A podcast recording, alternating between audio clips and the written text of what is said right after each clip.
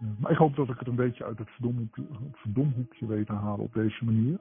En eh, ja, ook mijn eigen verhaal gewoon een keer verteld hebben. Homo-ontmoetingsplek Het Ginkelse Zand langs de A12 bij Ede is sinds kort gesloten. De gemeente Ede heeft hiertoe besloten omdat de overlast te groot zou zijn voor gebruikers van de naastgelegen parkeerplaats en omwonenden. Dan kun je het beter gedoog op één plek en dan een beetje in de hand houden dan dat je het uh, helemaal gaat verbieden. Want het, het, het komt toch weer terug ergens anders. Fijn dat je luistert naar een nieuwe podcast van Bureau Spotlight. Mijn naam is Mirjam Wolf en tegenover mij zit Romee Boots. In deze podcast verwelkomen we je bij een nieuw onderzoek. We hebben ons de laatste tijd verdiept in homo-ontmoetingsplekken en dan met name die van het Ginkelse Zand in Ede. In de zomer van 2016 werd deze homo-ontmoetingsplaats echter door de gemeente Ede gesloten. De plaats zou onveilig zijn en er zou overlast zijn. Bijvoorbeeld vanwege de achtergebleven rommel zoals condooms en zakdoekjes. En er zouden zelfs criminele activiteiten plaatsvinden. Maar uiteindelijk ontving de gemeente flink wat klachten over de sluiting van de homo-ontmoetingsplaats. En ondanks dat de ontmoetingsplaats officieel gesloten is, komen er nog altijd bezoekers.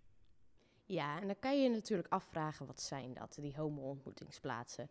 En er zijn echt allemaal verschillende namen voor. Van cruiserspots van, tot gewoon afgekort hops, tot het heel simpel verwoorden mannenontmoetingsplekken. En eigenlijk zegt de naam het al een beetje. Het zijn gewoon plekken waar mannen elkaar meestal in de buitenlucht ontmoeten. En vaak met de intentie om dan ook seks met elkaar te hebben. Deze plekken zijn helemaal niet zeldzaam. Alleen al in Nederland zijn er, ik geloof, een stuk of tachtig waar je elkaar kan ontmoeten. Maar de vraag is natuurlijk, waarom onderzoeken we dit? En Romee, jij kan hier vast wat meer over vertellen. Zeker. Elk onderzoek heeft natuurlijk wel zijn reden en zo ook deze. We zijn op het onderwerp gekomen vanwege het Rinkelse Zand. Dat is een homo-ontmoetingsplek dus in Ede. En Bureau Spotlight doet onderzoek naar um, dingen die spelen in de gemeente Ede, Veenendaal en Wageningen. En het Ginkelse Zand was een geliefde, maar ook licht beruchte plek.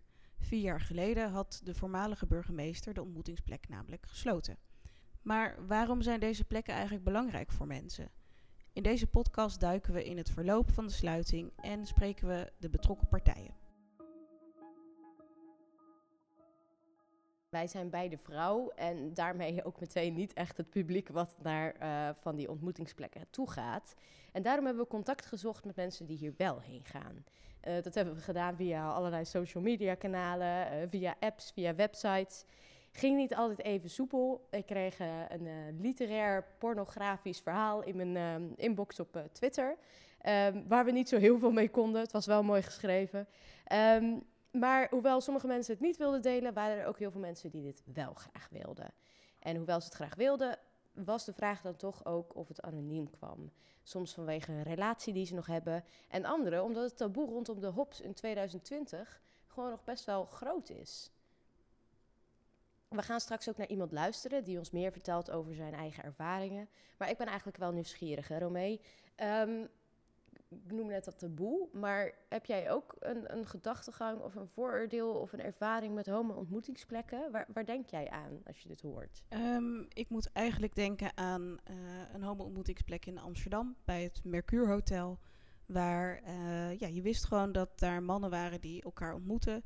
Uh, en ook seks hadden. En nou ja, een keer zat ik met mijn moeder op het terras bij het Mercure Hotel. En terwijl we koffie dronken of, of limonade, ik weet niet meer hoe oud ik was. um, en toen zei mijn moeder, oh kijk, daar zie je twee mannen, die uh, kleden zich net aan. Nou ja, en dat was het eigenlijk wel. Dus heel vreemd vond ik het niet. Ik wist gewoon, oh, dat, dat gebeurt. Maar ja. laten we gewoon verder onze koffie of thee of limonade opdrinken. Ja, ja dus het was eigenlijk gewoon het was er gewoon voor ja. jou. Ja. ja. Ja. precies. Ja, ik heb er ook niet echt een, uh, een, een, hele sterke mening of ervaring mee of zo. Ik denk gewoon, het zijn ontmoetingsplekken waar mannen elkaar ontmoeten en dan hebben ze seks. Prima. You do you. Dat is een beetje ja. wat ik erover uh, uh, denk. Je zei net, die sluiting is vier jaar geleden ongeveer. Ja, klopt. In 2016, in de zomer, is het gesloten. Um, en dat heeft best wel wat gevolgen gehad voor de mensen die er graag naartoe wilden. Mm-hmm. Um, stel je voor dat je dan naar die plek gaat en dat het gewoon gesloten is. Het is ook echt wel afgesloten met een groot ijzeren hekwerk. Ja. het is gewoon niet meer toegankelijk. Je kan er niet omheen, zeg maar. Je kunt er niet omheen, nee. En wij waren vooral benieuwd wat voor invloed dit heeft gehad voor de bezoekers en hoe zij denken over de sluiting. En zo belden we ook met Boris. Dat is trouwens niet zijn echte naam, maar een schuilnaam. En Boris is iemand van ongeveer 45 jaar. Hij heeft een gezin en is onlangs gescheiden. En hij vond het wel heel erg spannend om met ons in gesprek te gaan. Maar hij wilde wel graag vertellen over zijn ervaringen bij deze homo-ontmoetingsplekken. En hij wilde ons ook graag vertellen waarom hij het belangrijk vond. En dat wil hij onder andere doen omdat hij het belangrijk vindt dat het taboe dat er omheen hangt, om dat een beetje te bestrijden. Ja, uit het verdomhoekje, zei hij. Ja, hè? Dat uit het, verdomhoekje. Ja. ja. En nou ja, daarom vertelt Boris ons allereerst hoe zijn allereerste ontmoeting was op zo'n homo-ontmoetingsplek ergens in Nederland. Uh, de eerste keer dat ik dat echt bewust deed, was dat uh, heel erg spannend. Echt met het hart in je keel daar naartoe gaan en dan uh, ja, wachten wat er gaat gebeuren. Ook heel eng natuurlijk. Um, en de eerste keer heb ik ook weinig gedaan eigenlijk. Ben ik ook weer weggegaan daar. En uh, dus ja, dat, dat, is apart. Uh, uh, van alles tegelijk, heel spannend, maar ook heel eng. En ja, je weet niet wat je te wachten staat eigenlijk. Ja, wat dan wel bijzonder is, is dat hij ondanks die spanning die hij had bij zijn eerste bezoek aan zo'n plek, uh, er dan vervolgens toch weer naartoe ging. En hij legt ook uit waarom mensen dan toch die tweede, derde of vierde keer naar zo'n ontmoetingsplek toe gaan. De meerwaarde van zulke plekken is, denk ik, ja, je hebt zeg maar behoefte. Er is behoefte aan iets en dit geeft invulling aan. Kijk, je kunt, je kunt zeggen van je moet het binnen, de, houden, dus ga naar een club of een sauna of iets uh, en doe het daar. Maar da daar hangt altijd een prijsstaatje aan. Veel van de mannen die daarheen gaan, uh, hebben een relatie. Je moet de auto stellen waar de kinderzitjes achterin zitten. Dat is, uh, dus het is, het is een mogelijkheid voor veel mannen om aan een verlangen toe te geven wat je niet, ja, waarmee je niet thuis kunt komen of wat niet begrepen wordt. Of waarvan je dat denkt. Want het is natuurlijk gewoon, als je het wel vertelt, ja, wat gebeurt er dan? Maar dat is wel een, dus het is, een een gelegenheid. En, en, het is gratis. Dus je hoeft het niet te, niet te uh, verantwoorden waar jouw geld heen gaat. En er zijn ook gewoon mensen die het gewoon heel spannend vinden om buiten uh, uh, seks te hebben. Maar als je andere mannen graag ontmoet, dan kun je natuurlijk ook gewoon een app gebruiken, zoals Tinder of Grindr. Tinder ken je misschien wel, maar Grindr is een beetje vergelijkbaar. Alleen is dat een dating app speciaal voor mannen die ook op mannen vallen. En je kunt zelf zien op welke afstand de mannen zich van jou bevinden waarmee je in gesprek bent. Um, en je kunt vervolgens gewoon met elkaar chatten of gewoon afspreken. Maar toch kennen die apps ook best wel veel nadelen, vertelt Boris. Al dat soort dating apps, uh, daar zit heel veel fake ook tussen. Dus je moet uh, altijd een profiel maken met foto's en weet ik wat allemaal. Dus je weet nooit wat er met jouw foto's gaat gebeuren als je die erop zet. Vaak spreek je dan niet per se buiten af. Veel zijn op zoek naar ergens thuis. Nou ja, dat, dat is dan al een, een onmogelijkheid voor veel. Ik zelf vind dat als je een, een afspraak maakt met iemand, dan heeft dat ook een gevolg, moet dat hebben.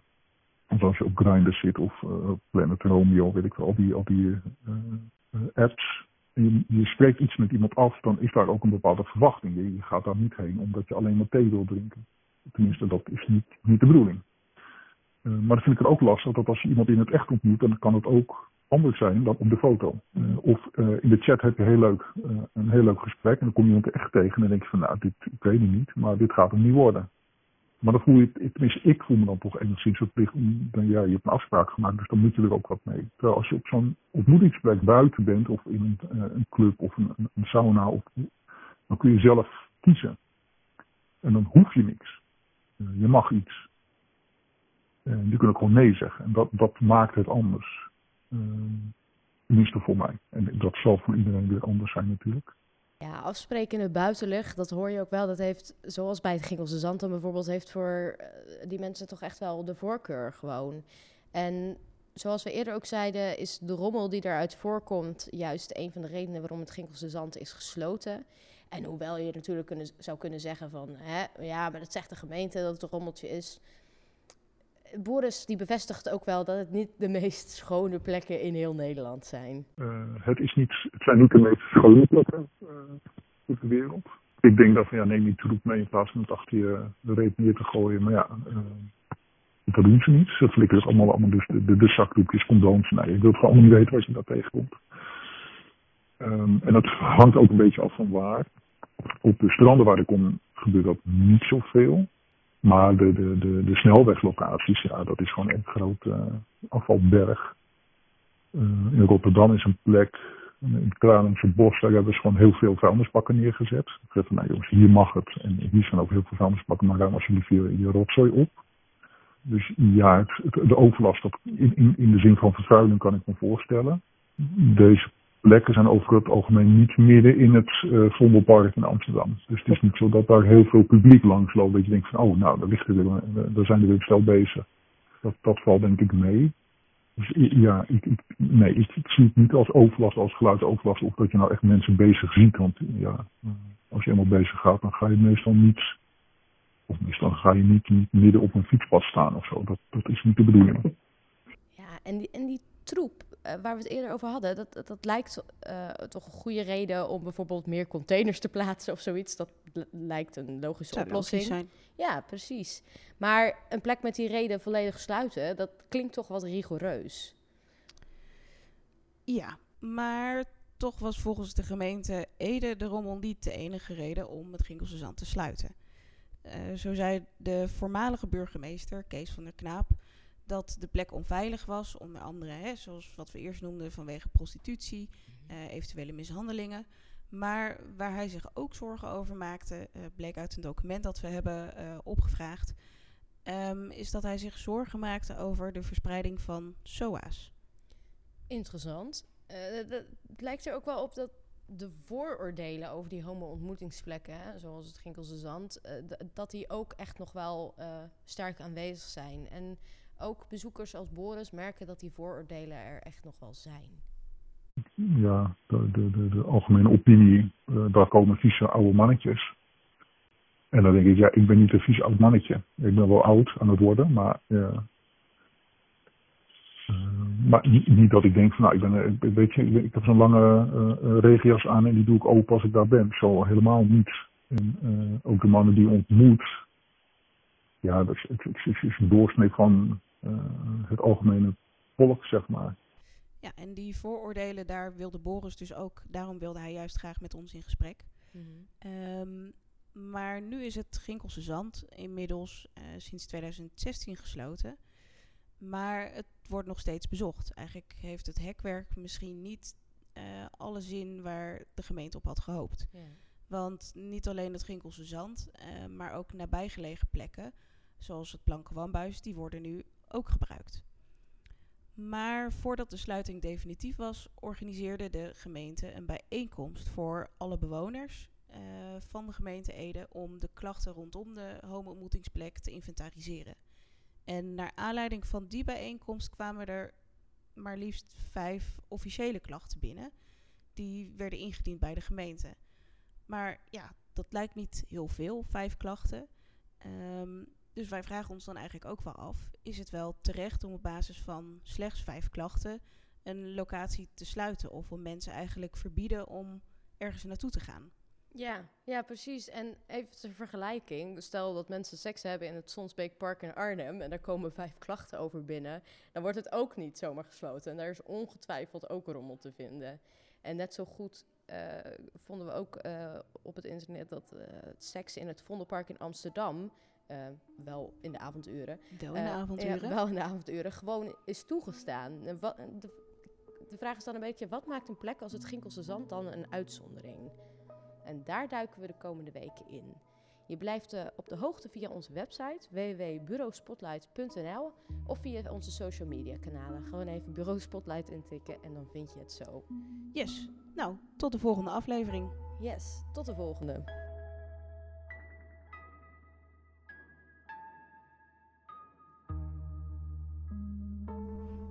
Bureau Spotlight is een onderzoeksjournalistiek platform dat is ontstaan naar aanleiding van een samenwerking tussen Omroep Ede, de Christelijke Hogeschool Ede en de BDU Media. Voor deze podcast willen we Poppodium Astrand hartelijk bedanken dat we gebruik mochten maken van hun opnamestudio en apparatuur.